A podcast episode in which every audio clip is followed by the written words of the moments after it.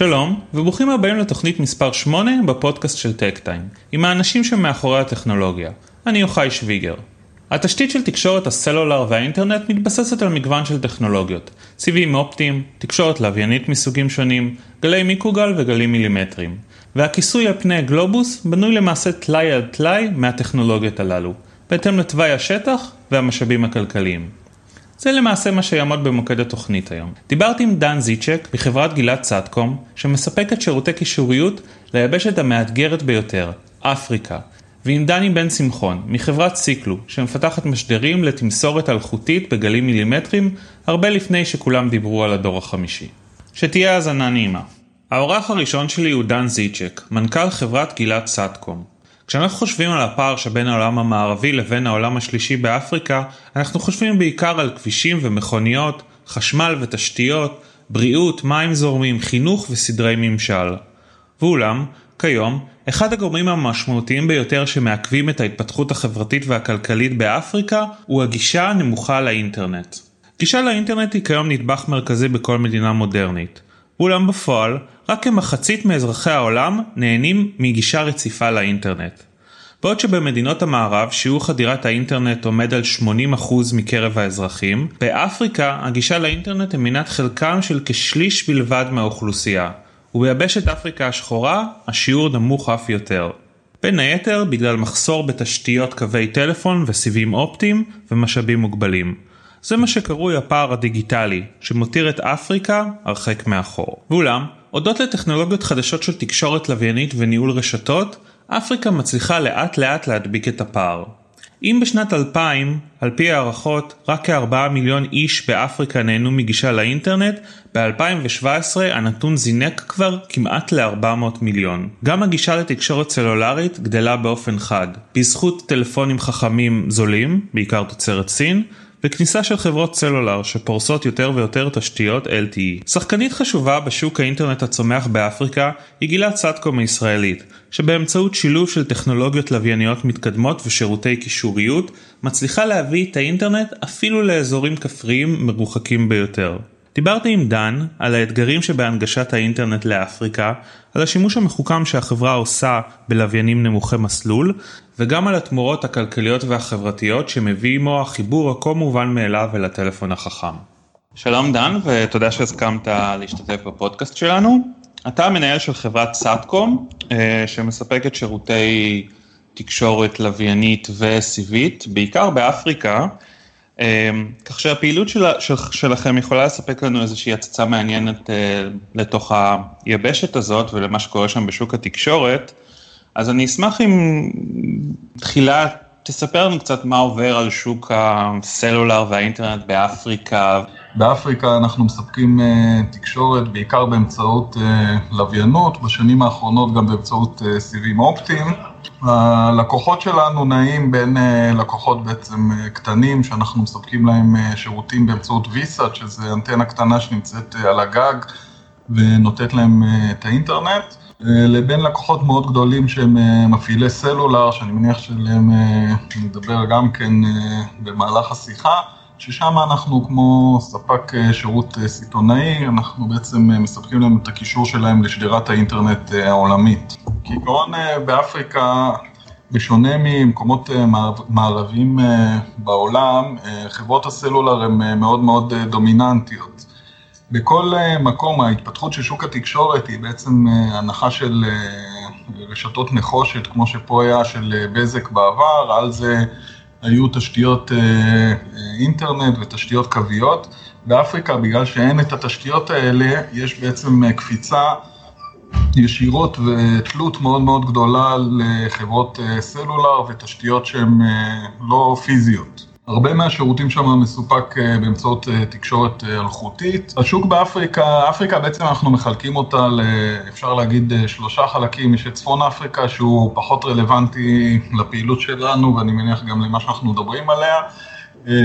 יש את אפריקה שהיא דרומית לסהרה, ששם אנחנו פעילים, שגם פה יש חלוקת משנה, שיש שלוש מדינות, שזה קניה, ניגריה ודרום אפריקה, שהן יותר מתפתחות, ושאר המדינות שהן פחות מפותחות מבחינת תשתיות תקשורת ותשתיות בכלל. כן, אנחנו פעילים בעיקר במדינות שהן פחות מפותחות, החוזקות של החברה זה בעצם לתת את הפתרונות היצירתיים למקומות האלה ולהתגבר על המכשולים והקשיים של ה execution של פרויקטים במקומות האלה. אם אנחנו מסתכלים על השוק באפריקה, אז הוא נמצא בצמיחה באמת אדירה בשוק, בעשור האחרון. יש יותר ממיליארד תושבים בכל האזור שאנחנו מדברים עליו. והמספר המנועי סלולר גדל בצורה משמעותית בשיעור של קרוב ל-20% במהלך השנים האחרונות, ואיתו גם שיעור החדירה של האינטרנט, שגם גדל בשיעורים של 20-25% שנה מול שנה. הם, כמו שאמרתי, השחקנים המרכזיים בשוק זה חברות הסלולר, שהן מספקות גם את הקישוריות וגם את האינטרנט. הן מספקות שירותים גם לשוק העסקי וגם לשוק הפרטי. בשנים האחרונות, אחד מהכשלי שוק או האתגרים שנפתרו זה היה העלויות של מכשירי הקצה. ברגע שהתחילו להיכנס מכשירי קצה סינים שהם זולים יותר ואפשרו כניסה רחבה יותר של המכשירים האלה ליותר ויותר מנויים, אנחנו רואים צמיחה גם בנתחי שוק שבעצם מספקים את האינטרנט, יש גידול בכמות האנשים שצורך את האינטרנט וגם גידול ברוחבי הפס. מבחינת הפריסה, אולי אני גם אדבר על זה רגע, זה כעיקרון לאפריקה מגיעים מספר סיבים אופטיים שהתחילו להגיע רק בשנת 2009, שזה לפני עשר שנים, לפני זה היו רק לוויינים. הסיבים האופטיים הם מגיעים באמצעות הים, או דרך הים, ובגלל זה ההשפעה שלהם היא בעיקר על המדינות שנמצאות לאורך החופים. כמו מדינות שנמצאות לאורך החוף, זה יכול להיות קניה, טנזניה, מוזמביק, דרום אפריקה, במערב אפריקה זה ניגריה, גאנה, קמרון, ששם מגיעים הסיבים האופטיים ויש להם תחנות נחיתה, ואז הסיבים מתחילים להיכנס לתוך היבשת. במקומות האלה שנוחתים הסיבים, אז יש להם אינטרנט, בהתחלה האינטרנט היה פחות יציב, בשנים האחרונות הוא הופך להיות יותר יציב ומתבסס על גם מספר מערכות של סיבים, ואז אנחנו רואים שם גידול משמעותי גם כן בצריכה ובאיכות האינטרנט שהם מקבלים. אז מה בעצם האתגרים הטכנולוגיים באספקת הנגישות הזאת לאפריקה? אתה מדבר על מדינות עם צרכים שונים, עם משאבים מוגבלים, מה ההבדל בין איך שמספקים אינטרנט נגיד בגרמניה או בישראל לבין איך שמספקים אינטרנט לקונגו או לניגריה וקניה וכולי? האתגרים המרכזיים זה דבר ראשון תוואי השטח שיש. יש הרבה מאוד אזורים שהם גדולים מאוד והם לא מאוכלסים ואז ברגע שהתקשורת עוברת שם או שהסיבים עוברים שם נניח אם יש איזושהי תקלה, לוקח הרבה מאוד זמן uh, לתקן אותה, uh, לוקח הרבה מאוד זמן uh, להגיע למקום הזה ולהניח את הסיבים מלכתחילה. בנוסף, באפריקה, uh, uh, ברוב המקומות, תשתית החשמל היא מאוד מאוד uh, לא יציבה אם היא בכלל קיימת. ואז בעצם אין איזושהי רשת חשמל שאפשר להיות uh, תלויים בה ולדעת בוודאות שהחשמל יסופק. ויהיה גם יציב כמו שהוא מקובל במדינות המערב. ומעבר okay. לזה שהשטח הוא מאוד גדול, אפריקה היא ענקית, אם אתה מסתכל, אירופה נכנסת כמה פעמים באפריקה, ארה"ב גם כן, זה שטח שהוא ענק. עכשיו, בכל, בכל מדינה, גם באירופה, חלק מהמקומות מסופק השירות שם באמצעות סיבים אופטיים, והמקומות המרוחקים יותר מקבלים השלמה של כיסוי באמצעות לוויין. באפריקה, okay. אוקיי. בגלל החוסר בתשתיות והגודל של הטריטוריה, אז המשמעות היא שאספקת השירותים באמצעות סיבים זה לאזורים מצומצמים יותר, ואז כדי להתרחב לאזורים רחבים יותר צריך פתרונות טכנולוגיים אחרים. זאת אומרת, גם באזורים העירוניים יש הסתמכות על תקשורת לוויינית? לא, באזורי, באזורים העירוניים בדרך כלל, ברוב המקומות באפריקה כבר מגיעים סיבים אופטיים. הפריסה יכולה להיות, כמו שאמרתי, באמצעות סלולר, או באמצעות שירותים מלאכותיים אחרים, מה שהיה ויימקס בעבר, יש כל מיני פתרונות אלחוטיים. אבל ברגע שמתרחקים מהעיר בירה, אז כבר ההסתמכות היא בדרך כלל מאוד על פתרונות לווייניים, ופחות על פתרונות של סיבים אופטיים. וזה מקבל משנה תוקף, למשל המדינה שאנחנו הכי פעילים בה זה קונגו, שאם מסתכלים על קונגו, היא מדינה שנקראת לנדלוק, כי היא כולה מוקפת במדינות אחרות. אז אין לה גם אה, גישה לחוף ים, ואז מדינה כזאת, כדי לספק בה שירותים סיביים, צריך לעבור דרך מדינה שלישית, ואז זה פוגע בצורה אה, משמעותית באיכות השירות. אז בקונגו יש הרבה מאוד מהשירותי אינטרנט שלהם מסופק באמצעות אה, לוויינות. אנחנו מדברים על עולם לוויינות שעובר גם איזה שינויים מתקשורת לוויינית שהסתמכה בעיקר על לוויינים גבוהים, לכניסה של קונסטלציות לוויינים יותר נמוכים, מה שנקרא מאו ולאו. לכם יש באפריקה שיתוף פעולה עם מיזם שנקרא O3B, שזו איזה סוג של קונסטלציית אה, לוויינים נמוכים יותר. תוכל קצת לספר על שיתוף הפעולה הזה ואיך בדיוק הוא משתלב בתמהיל שלכם באפריקה, איך הוא עוזר לשפר את השירות? כן, אה, אני אגע אולי למאזינים שלא כל כך מצויים בעולם הלוויינות, אה, אז אני אגיד שבאמת הלוויינות המסורתית הייתה מה שנקרא גאו, שזה גאו סטציונרי, זה פשוט לוויינים שנמצאים ב-36 אלף קילומטר, ואז אה, סיבוב ההקפה שלהם סביב כדור הארץ הוא 24 שעות, מה שאומר שהם בעצם מסתובבים ביחד עם כדור הארץ, ואז אם מכוונים אנטנה אה, על הקרקע לכיוון הלוויין, מכוונים אותה לנקודה ספציפית, והלוויין כל הזמן אה, נמצא בקשר אה, עם התחנה הקרקעית.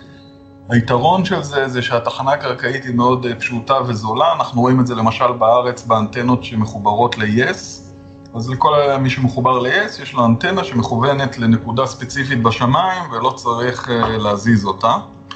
החיסרון של אה, התקשורת הזאת זה שבגלל הגובה הגבוה, אז אה, כמות רוחב הפס שאפשר לספק היא נמוכה יותר באמצעות הלוויין, אבל מה שיותר אה, מפריע זה השיהוי. האות האינטרנטי שעולה ללוויין ויורד חזרה כדי להתחבר לאינטרנט, לוקח לו, יש לו latency של 600 מילי סקנד, שזה כמעט יותר מחצי שנייה. בעולם של שידורים זה פחות מפריע, כמו בעולמות של yes, אבל אם מסתכלים על אה, עולמות של אינטרנט, שאנחנו רוצים להוריד את הרמת השיהוי, אז uh, השיהוי הזה הופך להיות uh, אתגר שצריך להתמודד איתו. מה שעשו מפעילי הלוויין זה בעצם, כמו שהזכרת, הם מורידים את הגובה של הלוויינים לגובה נמוך יותר. אז מה שאנחנו עובדים זה לוויינים שהם נקראים לאו, מאו, שזה מידיום, מידיום, ויש לאו, שזה לואו אורביט. הנמוכים שהם עתידיים, שיתחילו ב-2024, הם אה, נמצאים בגובה 500-600 קילומטר. לווייני מאו נמצאים, ב...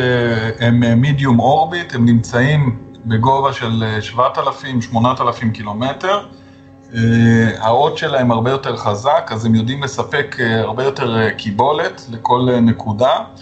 ה-latency שלהם, השיהוי שלהם הוא מאוד נמוך, הוא מקביל לזה של אה, סיבים אופטיים, הוא הרבה יותר נמוך מהגיאו-סטציונרי שדיברתי קודם, והאתגר אבל זה שהלוויינים האלה לא עומדים במקום, אז כדי לפתור את הבעיה הזאת, בעצם אה, צריך תחנה קרקעית שיש בה שתי אנטנות, שאנטנה אחת עוקבת אחרי הלוויין, וברגע שלוויין נוסף אה, מגיע לאותה נקודת כיסוי, האנטנה השנייה מתחילה, אה, מתחברת ללוויין השני, עושה העברה של התקשורת ללוויין השני ועוקבת אחרי הלוויין, והאנטנה הראשונה בעצם אה, חוזרת לעמדת ההתחלה שלה ומחכה לעוד לוויין שיגיע, וככה בעצם מעבירים את התקשורת מלוויין ללוויין.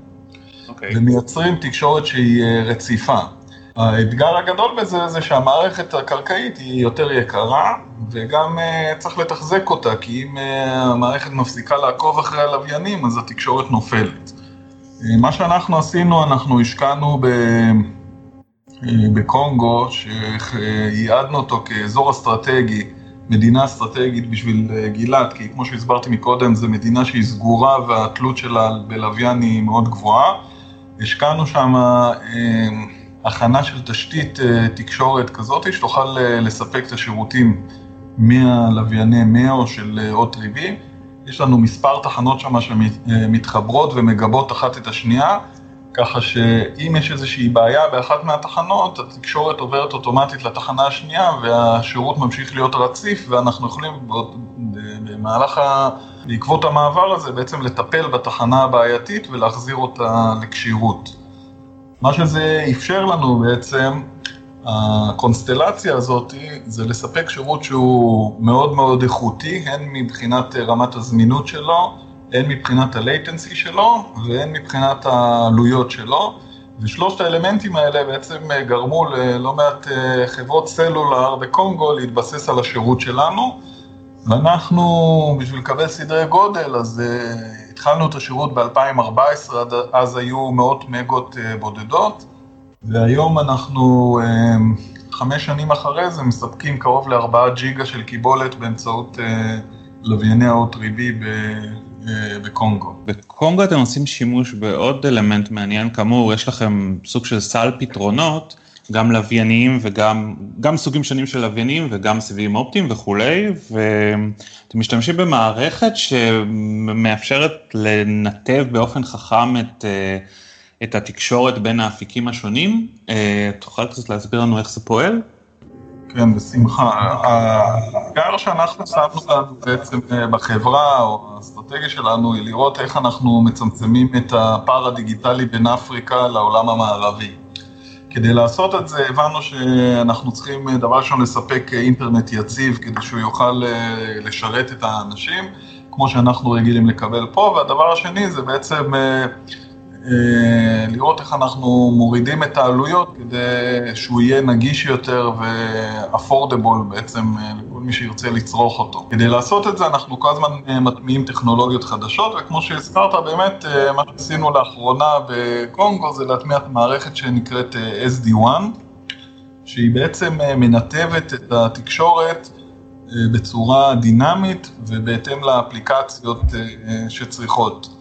מה שזה אומר בעצם, שאנחנו מחברים אה, אה, את הציוד הזה או את המערכת הזה, הזו למספר אה, מקורות, של, שזה אומר סיבים אופטיים, זה אומר לוויינים של גאו, כמו שהזכרתי מקודם, שהם פחות איכותיים אבל הרבה יותר זולים, ולוויינים של מאו, שהם לוויינים, השיתוף פעולה שיש לנו בעצם עם עוד ריבי. הלקוח מעביר אלינו את שידורי האינטרנט שלו בעצם, או את אה, חיבור האינטרנט שלו, והמערכת יודעת לנתב בצורה אוטומטית בין שלושת הפלטפורמות האלה. מה שזה מאפשר זה דבר ראשון שירות שהוא רציף, כי אם יש תקלה באחת מהפלטפורמות זה אוטומטית מגבה את, ה, אה, את השירותים ומנתב אותם ל... שהם אה, זמינים ועובדים כמו שצריך. ודבר שני, מה שזה עושה, זה עושה אופטימיזציה של צריכת השירות. למשל, אה, הזכרתי שה GEO, יש לו latency מאוד גבוה. עכשיו, זה מפריע בחלק מהשירותים של האינטרנט, כמו מסחר במניות, או סטרימינג, אה, או כל מיני דברים כאלה, אבל זה פחות משמעותי ל... אה, למשל לעדכונים של מייקרוסופט, או כל מיני עדכונים שיורדים, זה פחות משמעותי למיילים ששולחים, או כל מיני דברים שהם יותר ב offline. ואז באמצעות ה-SD-WAN אנחנו לוקחים את, ה, אה, בעצם את כל התקשורת הזאת שהיא לא מצריכה שירות אה, עם latency נמוך, מנתבים אותה לתווך הזול יותר, שזה הגיאו-סטציונרי, ואת הדברים שהם רגישים, או האפליקציות שהן רגישות ל-latency, אנחנו מנתבים אותם ללוויינים של ה-O3B ביחד עם הסיבים. ואז אנחנו בעצם מייצרים אה, אופטימיזציה בניתובים שלנו, מה שמאפשר לנו להוריד את העלות האפקטיבית אה, אה, למגביט. אז אנחנו בעצם מרוויחים פה כמה דברים. אחד, זה שאנחנו מנתבים את התקשורת בצורה אופטימלית. הדבר השני זה שמציגים יציבות מאוד גדולה, כי ה-load balancing נעשה בצורה גם כן אוטומטית. והדבר האחרון זה שהמערכת הזו גם יודעת לעשות אופטימיזציה של התקשורת, גם באמצעות caching ודברים אחרים, ואז זה מוריד את העלות למגה. וככה אנחנו בעצם מנגישים את האינטרנט בצורה טובה יותר ללקוחות, ללקוחות שלנו. וגם פה זה חלק מההתבססות שלנו עוד פעם בקונגו, זה באמת אפשר לנו לבוא ולהצמיח את הרוחבי פס שאנחנו מספקים שם. ואת היקף הפעילות שלנו. לסיום, כמי שנקרא לזה מלווה את אפריקה במשך כמה וכמה שנים טובות, אתה יכול קצת לתאר לנו כיצד משפיעה המהפכה הדיגיטלית הזאת, או התרחבות הנגישות הדיגיטלית הזאת על החיים עצמם באפריקה, על העסקים, על האנשים הפרטיים, על השיח, על התרבות. האמת שההשפעה באפריקה היא מאוד מדהימה. אם אנחנו מסתכלים בשביל כאילו ככה, אצלנו כשאתה מסתכל באינטרנט אתה רואה דברים, דברים שהם דומים למה שאנחנו חווים, אבל זה יכול להיות מדינות אחרות וכיוונים אחרים. באפריקה באמצעות האינטרנט הם נפתחים לעולם אחר שהם בכלל לא מכירים. בעצם כל, ה, כל העולם המערבי והקדמה הטכנולוגית וכל זה, זה משהו ש... הם לא מכירים את זה מהיבשת שלהם, ובאמצעות זה, זה בעצם נותן להם איזושהי נגישות להגיע, לחוות דברים אחרים.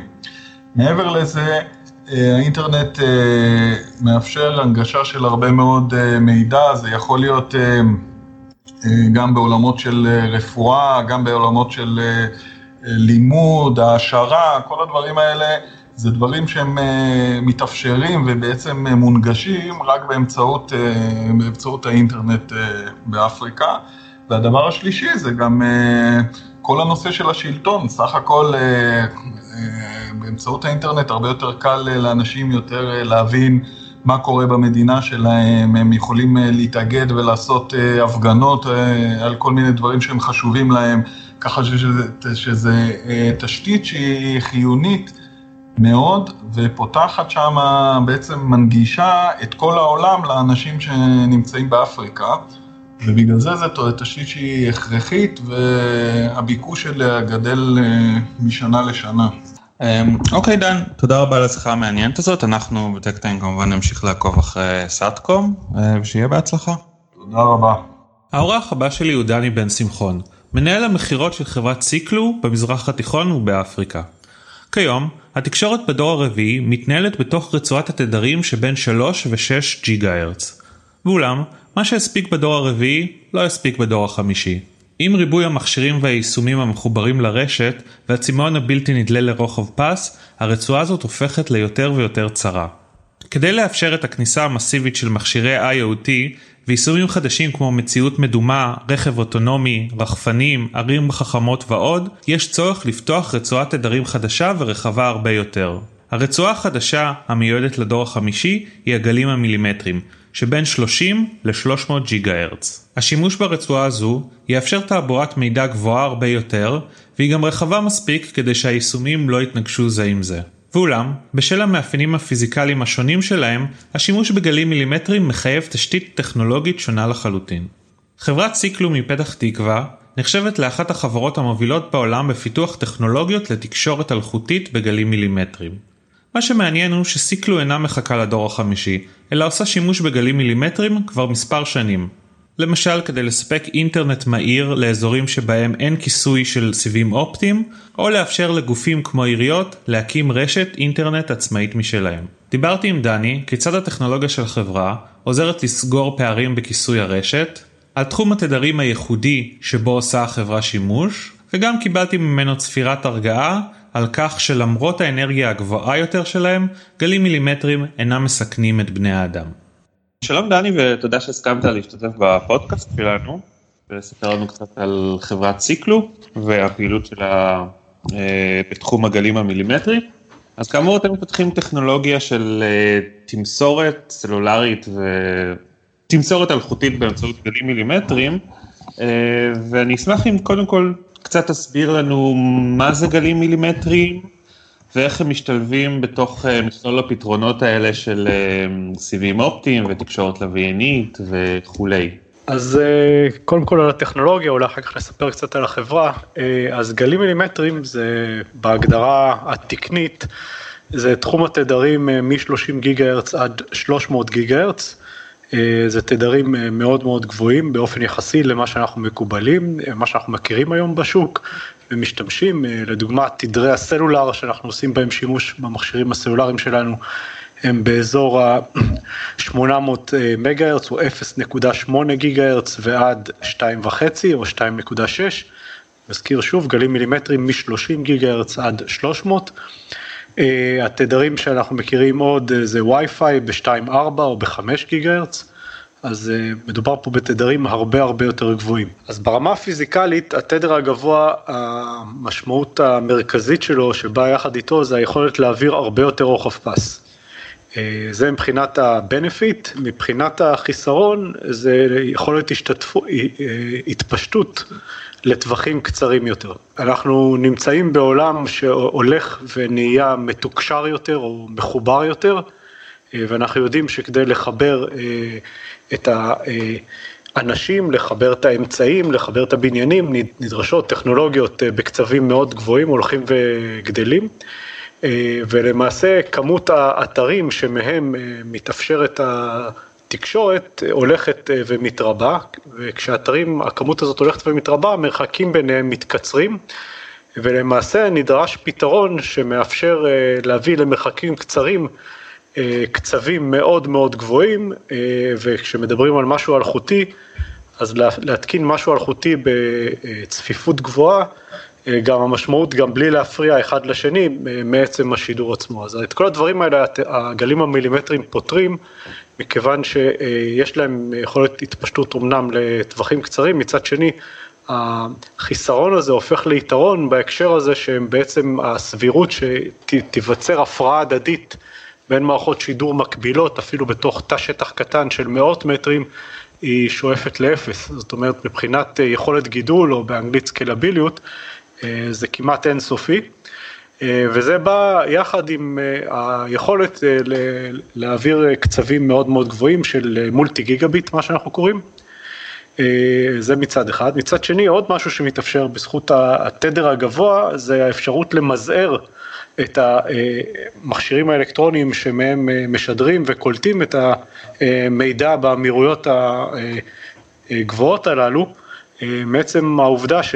וגם שומעים, גלים מילימטריים, מה המשמעות? אורך גל הוא נובע באופן ישיר מהתדר שבו עובדים, ככל שהתדר גבוה יותר, האורך גל קצר יותר, כשהאורך גל קצר יותר אז האמצעים האלקטרוניים כדי לייצר את האות הזה וכדי לשדר אותו הם הרבה יותר קומפקטיים. האנטנות הן הרבה יותר קטנות, אפשר לייצר אנטנות יותר מתוחכמות. אחד הבנפיטים או אחד היתרונות הגדולים זה כאשר רוצים לשדר בין שתי נקודות באמצעות גלים מילימטריים, רוחב האלומה הוא אפסי, הוא נע בין 2-3 מעלות ל-0.4 מעלות, זאת אומרת משיגים פה גם יעילות מבחינת הספקי שידור ואמינות של המכשירים שהיא חסרת תקדים בתעשייה האלחוטית. אוקיי. אז, אז הגלים המילימטריים הם גם סוג של פתרון משלים לסיבים האופטיים במקומות שבהם אה, קשה או יקר או בלתי אפשרי להטמין סיבים אופטיים? בדיוק ככה. אה, למעשה אנחנו מכירים היום, ואפשר לקחת את הדוגמה מישראל, אנחנו מכירים היום את התהליך של הפריסה שמבצעות החברות סלקום ופרטנר אה, של סיבים אופטיים לבניינים.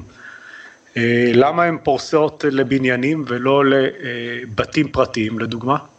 אז אני אתן לכם סיפור.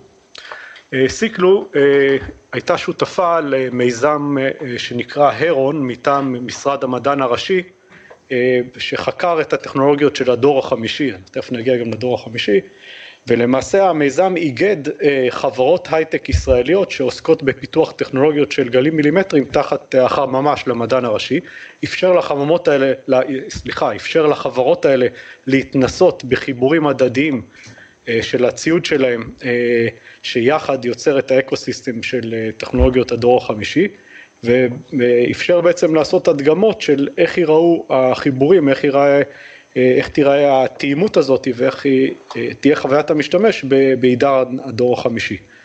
לפני כחודש וחצי התקיים כנס הסיום של המאגד הזה, ובו כל חברה הציגה את התוצרים של מה שהיא פיתחה במהלך אותם שלוש שנים.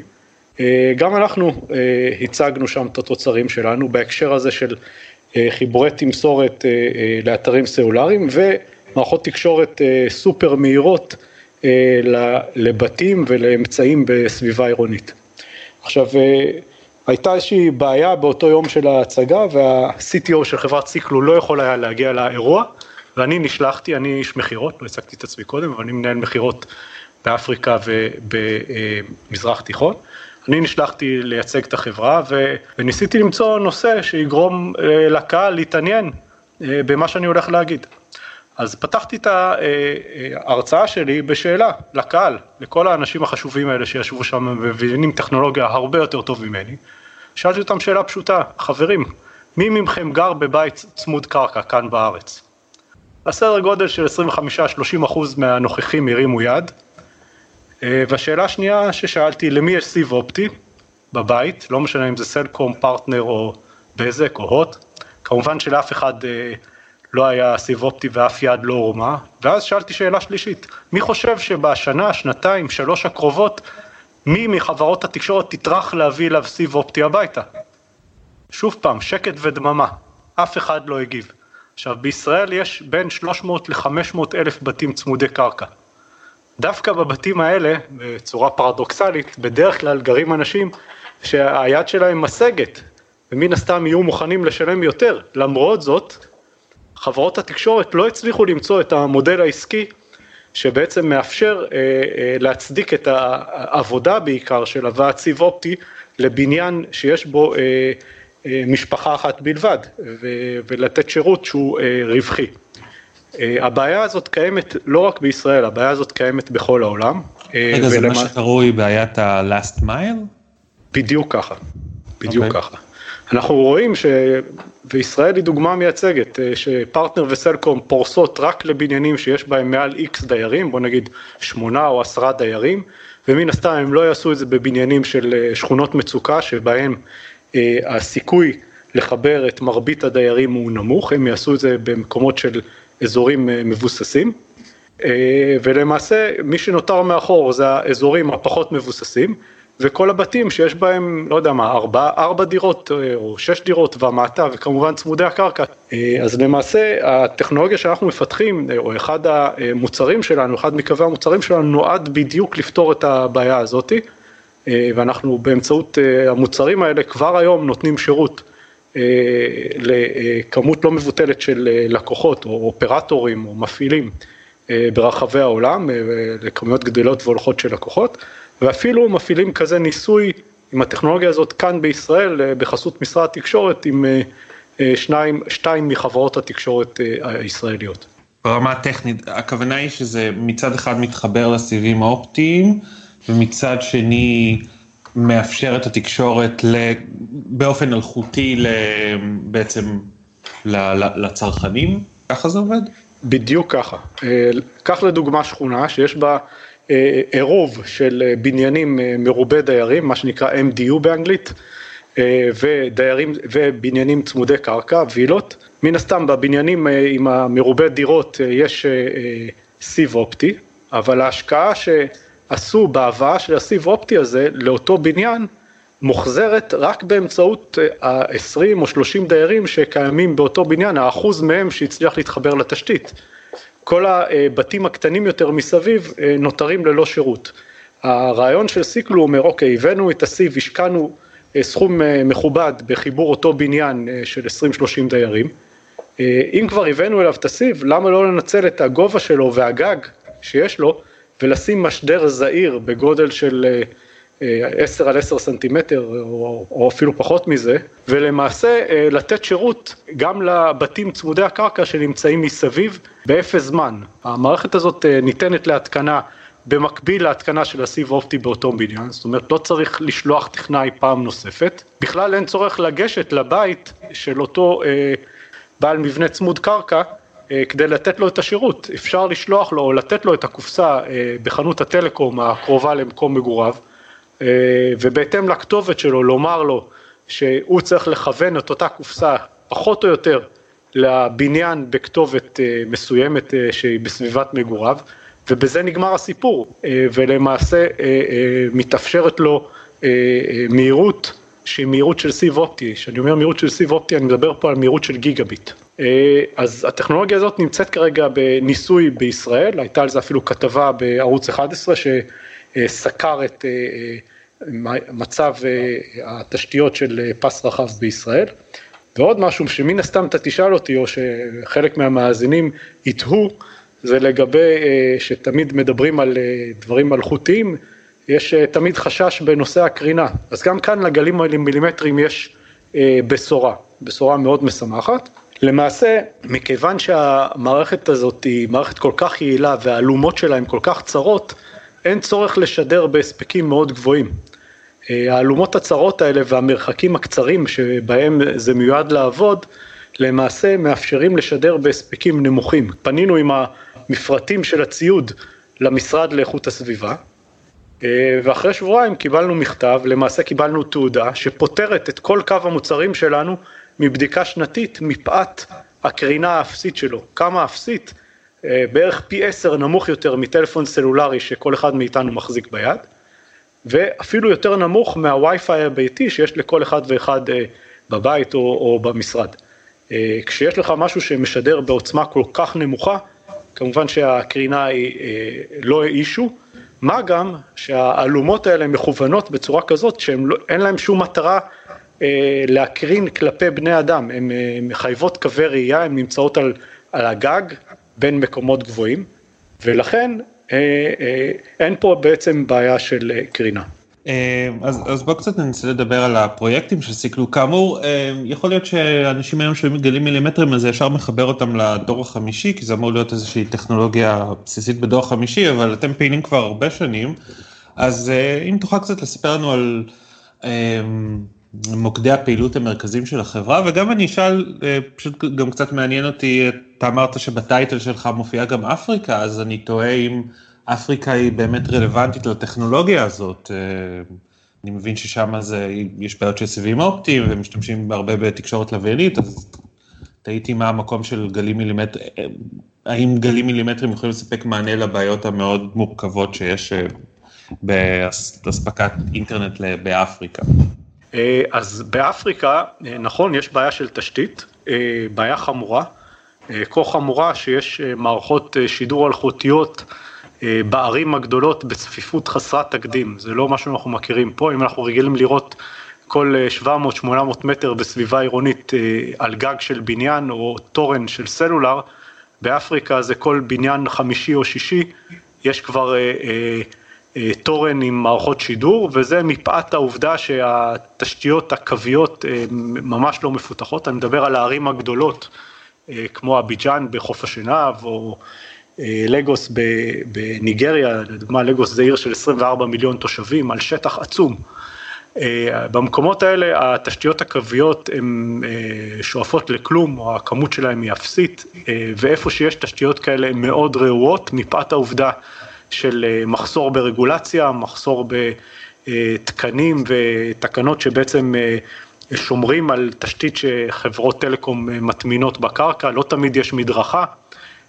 אז מה שקורה באפריקה, אנחנו לא נותנים שירות במקומות רורל, אתה יודע, במרחקים של עשרות ומאות קילומטרים, שיש בהם מעט תושבים, אנחנו דווקא זורחים, מה שנקרא באנגלית, או shining, בערים הגדולות, בהן יש דרישה גוברת והולכת לרוחב פס, וכמות ההתקנות שנדרשת לביצוע היא מאוד מאוד גבוהה על תאי שטח מאוד קטנים יחסית. צריך לזכור שסביב אפריקה למעשה רצים הכבלים התת-ימיים הגדולים בעולם שמחברים את המזרח למערב. כן. וכתוצאה מכך בערים הגדולות של החופים של אפריקה יש יציאות מאוד מהירות של סיבים אופטיים לתוך אותן ערים והבעיה המרכזית היא פריסה של הקיבולות המאוד גבוהות האלה של האינטרנט שהוא מאוד זמין להם, לדוגמה אין כבלים מרכזיים של אינטרנט בינלאומי שעוברים לאורך חופי ישראל, אבל לאורך חופי אפריקה זה מחזה מאוד נפוץ ויש הרבה חברות שיש להם נקודות נחיתה. וכל נקודת נחיתה כזאת, אפילו שהיא נקודה, אפילו, לא יודע, לתחזוקה או לחיבור ביניים, היא למעשה נקודה שממנה אפשר בצורה מאוד cost effective או מאוד אטרקטיבית לתת שירותי אינטרנט וכל הבעיה זה אותו last mile שהזכרת קודם, זאת אומרת הפריסה בתוך העיר הצפופה ושם אנחנו אה, אה, נותנים את השירות. עכשיו לגבי החלק הראשון של השאלה, אה, הקשר בין גלים מילימטריים ודור חמישי, אז אה, דיברתי קודם לכן שגלים מילימטריים זה תדרים בין 30 ל-300 גיגה הרץ. החלק שמדובר דור חמישי בטכנולוגיה סלולרית הוא באזור ה-30 גיגה הרץ. זה, אלה הן מערכות שמתחילות לצוץ ברחבי העולם, הם עדיין לא בהיקף של יישום שהוא כלכלי מבחינת מסחרית, אלא יותר יישום שהוא מאפשר הוכחת יכולת טכנולוגית. באזור הזה יש יחסית מעט תדרים, והתדרים שבאזור הזה, באזור ה-30 גיגה הרץ, הם נמכרים, או רצועות התדרים בעצם נמכרות לחברות סלולר או חברות אפילו לא סלולר, במכרזי ענק של מיליארדי דולרים.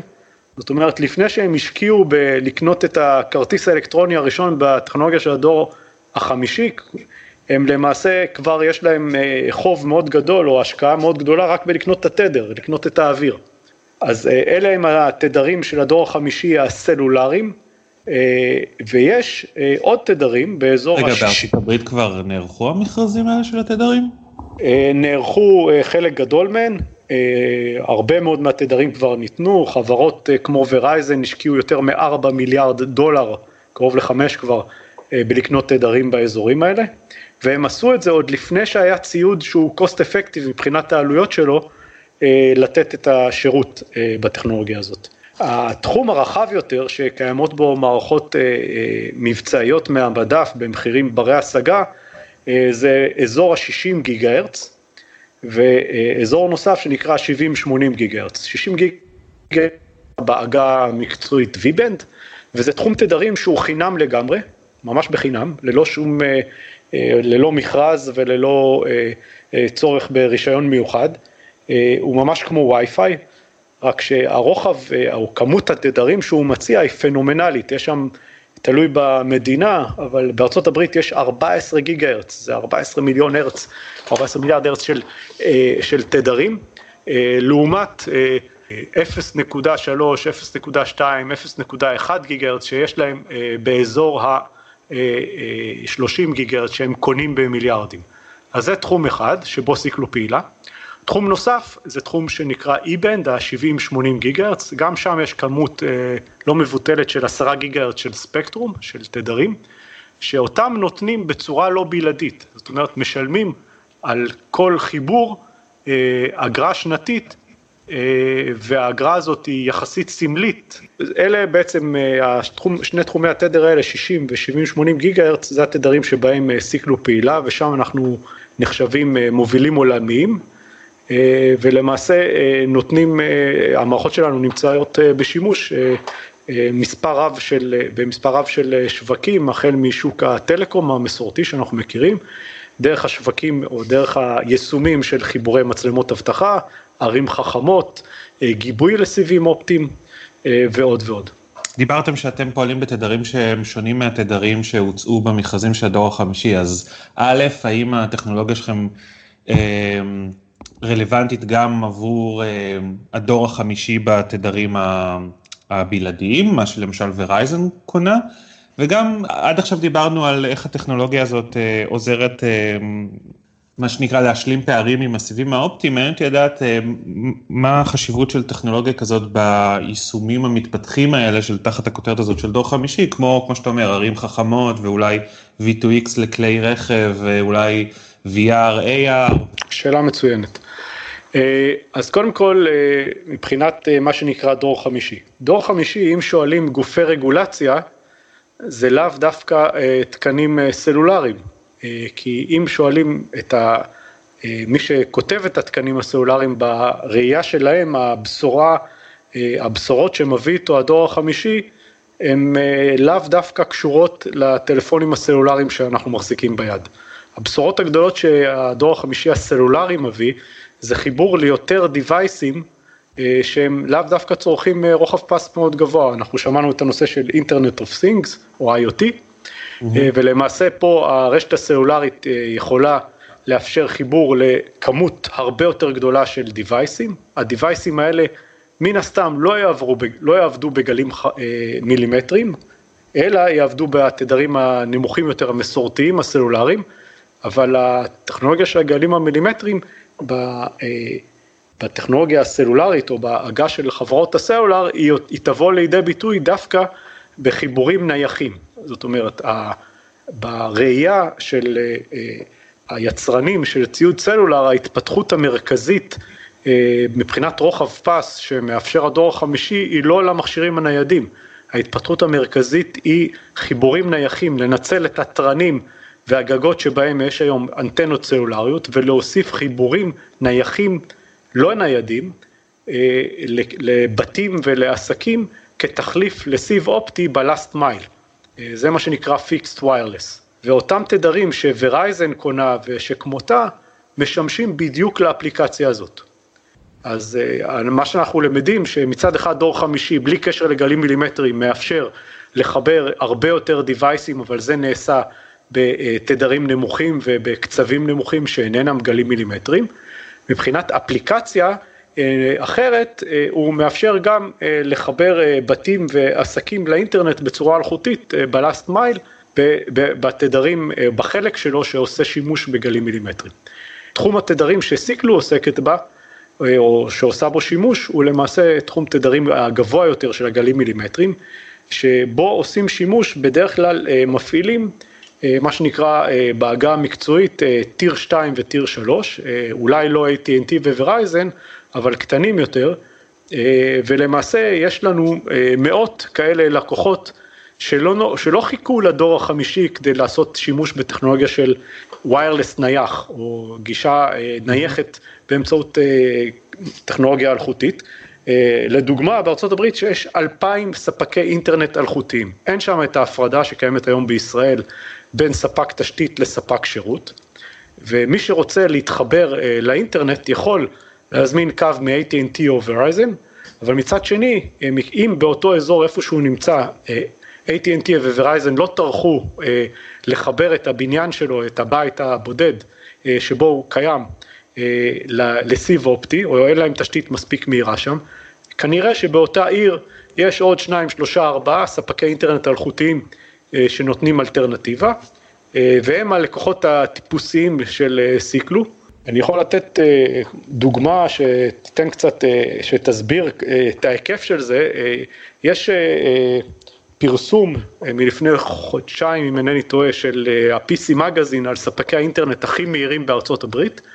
ספק האינטרנט מספר 2 בארצות הברית, מבחינת מהירות ממוצעת של החיבורים שהוא מספק בפועל, זה חברה שנקראת ופאס, ש-98% מהתשתית שלה היא מיוצרת כאן במגדל העמק במפעל שבו סיקלו מייצרת את הציוד שלה. ו- okay. אוקיי. ושוב, והיא הרבה יותר, מבחינת ממוצע, המהירות שלה היא הרבה יותר גבוהה ממרבית ספקי האינטרנט בסיבים שיש בארצות הברית, כי בממוצע של כל החיבורים שלהם, הסיבים הם עדיין אה, אחוז אה, זניח יחסית או קטן יחסית, כך שעושים ממוצע על כל החיבורים שלהם, המהירות הממוצעת שלהם היא מאוד, היא מאוד נמוכה. אה, מה שמעניין לג, לגבי ופאס אה, זה שזאת חברה שהוקמה אה, לפני כ-16 שנים עם החזון הזה, וגדלה והתפתחה ממש במקביל לסיקלו שקיימת כבר 11 שנים, ב-11 שנים האחרונים הם לקוח שלנו. ואיתנו הם נתנו את הבוסט המרכזי בגידול שלהם, ולפני כשלוש שנים אה, חברת אה, גוגל קנתה את Webpass, Google Fiber, גוגל הקימה פעילות לפריסת סיבים אופטיים בארצות הברית, ממש כמו Verizon ו-AT&T כדי לעודד אותם לפרוס סיבים, אה, נכנסה עם, בהתחלה עם פריסה של סיבים אופטיים, אבל כשהיא ראתה שהפריסה הזאת לא מתקיימת, או לא מתקדמת בקצב כפי שהם תכננו, הם רצו לסגור את הפער, ואיך סוגרים את הפער? קונים חברה שכבר יש לה פריסה רחבה ב metropolitan areas הגדולים בארצות הברית, ומסתמכים על ה-know-how של אותה חברה, והיום Google Fiber היא אחד הלקוחות של Siklu, למעשה Google Fiber עושה שימוש בטכנולוגיה שלנו ולא בטכנולוגיה הסלולרית של fixed wireless, אני מחזיר חזרה למה שהסברתי קודם, התדרים באזור 30 גיגה הרץ mm-hmm. שהם לא כלכליים וניתנים ב auctions, ולמעשה פורסת חיבורים דווקא דרך אגב לבניינים מרובי דיירים, היא מצליחה לי, לי, להתחרות עם חברות שפורסות לבניינים מרובי דיירים, גם באזורי שמנת וגם באזורים רגילים של כמוני כמוך. יש עוד איזה פרויקט מעניין שהכרזתם עליו לאחרונה, שאולי אפשר לראות בו קצת איזה פיילוט של איך הטכנולוגיה שלכם מנגישה את שירותי התקשורת אה, לגופים אחרים, וזה פרויקט עיר חכמה שאתם עושים בירושלים. שהלקוחה שלכם היא שמה לא ספקית תקשורת כמו שציינת עד עכשיו, אלא דווקא העירייה עצמה שהחליטה לבנות רשת עצמאית משל עצמה על סמך הטכנולוגיה שלכם? את יכולה קצת לספר אם אני מבין נכון בכלל? בעידן שבו הכל מחובר והכל מתוקשב, אה, גם רשויות מקומיות נדרשות אה, להביא רוחבי פס מאוד גבוהים להרבה מקומות ברחבי העיר. אה, האתגר הזה ניצב גם מול הקברניטים של עיריית ירושלים. והם, ורוב הרשויות המקומיות בארץ, ככה גם בעולם, עד היום כדי לעשות, להקים לעצמם רשת תקשורת שמחברת בין בניין העירייה לבין דבר פרוזאי, אפילו המוסך העירוני, איפה שהמשאיות של הזבל חונות ויש שם כמה פקידים ומצלמות שצריך לחבר אותם לאו דווקא לאינטרנט, לחבר אותם לטובת הרשת הפנימית של העירייה ולתת להם כמה קווי טלפון. אז לקחתי בכוונה דוגמה מאוד אה, שנראית אה, אה, פשוטה, אבל כל, תחשבו כמה בניינים יש לרשות מקומית שהיא צריכה להביא אליהם אמצעי תקשורת, ו, ומה, ומה הדבר שתמיד מבקש אותו מנהל בניין בשיחה השנתית שמדברים על התקציב של שנה הבאה, הוא מן הסתם מבקש עוד רוחב פס. כדי שהוא יוכל לקבל, שיהיה אפשר לראות את המצלמות האבטחה שלו ברזולוציה גבוהה יותר, שהחיבור לשרתים של הרשות המקומית אה, מהמחשבים של אותם פקידים שיושבים באותו בניין יהיו מהירים יותר וכולי וכולי. אה, רשויות מקומיות גם אחראיות על חיבורי התקשוב של בתי ספר. אה, בעירייה כמו ירושלים יש מאות מוסדות חינוך, בתי ספר התכוונתי באופן כללי למוסדות חינוך, זה יכול להיות גני ילדים, יכול להיות מעונות יום, יכול להיות מתנסים, אה, כל דבר ש, שהעירייה נותנת כשירות אה, לתושב ול, ולאזרחים הצעירים אה, וגם למבוגרים, ויכול להיות גם מעונות יום לקשישים. שוב, אותה בעיה ניצבת בפני מנהל ה-IT של העירייה, שבכל שנה באים אליו הנציגים של אותם מקומות ומבקשים עוד ועוד רוחב פס. עכשיו, אם נסתכל על המודל של אספקת רוחב פס בחכירה, כמו שמקובל עד היום, למעשה זה אומר שהתשלום החודשי שלו לחברות התקשורת המסורתיות הולך וגובר, וזה עוד לפני שהוא החליט בכלל, או שקיבל אישור אה, להקים תשתיות של עיר חכמה, כי זה מקומות שבהם כבר יש תשתית, אבל מה אם הוא רוצה להוסיף מצלמת אבטחה או חיישן אה, איכות מזג אוויר אה, לאורך אי התנועה ברחוב המרכזי או בשדרה מרכזית בעיר, שם אין לחברות התקשורת הקווית בכלל תשתית, אין אופציה אחרת, חייבים להפעיל מערכות אלחוטיות. אז גם כאן יש פתרון אה, שהוא אמנם מוגבל ברוחב פס, אבל הוא פתרון אה, שהוא זמין ומוכח, אפשר לעשות שימוש במודמים סלולריים לאותם עמודים, אה, אולם הדבר הזה גם כן מגיע עם תשלום חודשי שלא נגמר לעולם, זאת אומרת הוצאות אופקס מאוד גדולות. עכשיו איזה רשות מקומית קיבלה אישור להעלות את המיסים שלה כדי להפעיל אפליקציות של עיר חכמה? מישהו הרי צריך לשלם את זה. הכסף מגיע או בתקציב המדינה או, או במקביל גם מהמיסים גובה, שאותה רשות גובה מהתושבים. אה, עיריית ירושלים נחשפה לטכנולוגיה של סיקלו ולפרויקטים אה, דומים שאנחנו עשינו בעולם והחליטה אה, בצעד מאוד פורץ דרך בישראל לפנות למשרד התקשורת ולבקש אישור לעשות שימוש בטכנולוגיה הזאת לצורך ניסוי, הדבר הזה היה כמעט לפני בערך שנתיים, שנתיים וחצי והם הרשות המקומית הראשונה שקיבלה אישור ממשרד התקשורת אה, להקים מערכות אלחוטיות בצורה עצמאית, אה, ולמה דווקא בגלים מילימטריים? אה, זה חוזר חזרה להסבר שנתתי קודם, שגלים מילימטריים מציעים את הכי הרבה תדרים ויכולת שימוש חוזר שהיא כמעט אינסופית. זאת אומרת, הפעלה של כאלה מערכות לא תפריע מבחינת תדר לחברות התקשורת המסורתיות, גם אם הם יחליטו לעשות שימוש באותה טכנולוגיה היום או מחר כדי, כדי לתת שירותים ללקוחות שלהם.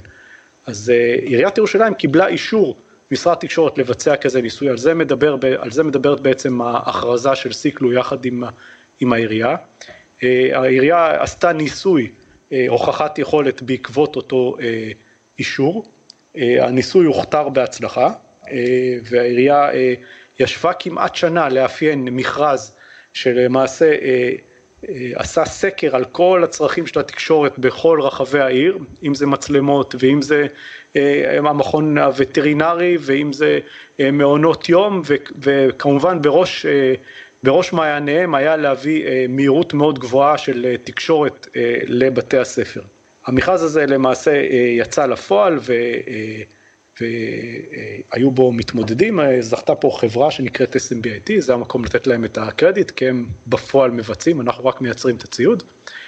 ולמעשה מה שהם עושים, הם, הם קונים, והם לא הרשות המקומית הראשונה, אבל זה הפרויקט הכי גדול בארץ בהיקף הזה, והם הראשונים שזיהו את הפוטנציאל.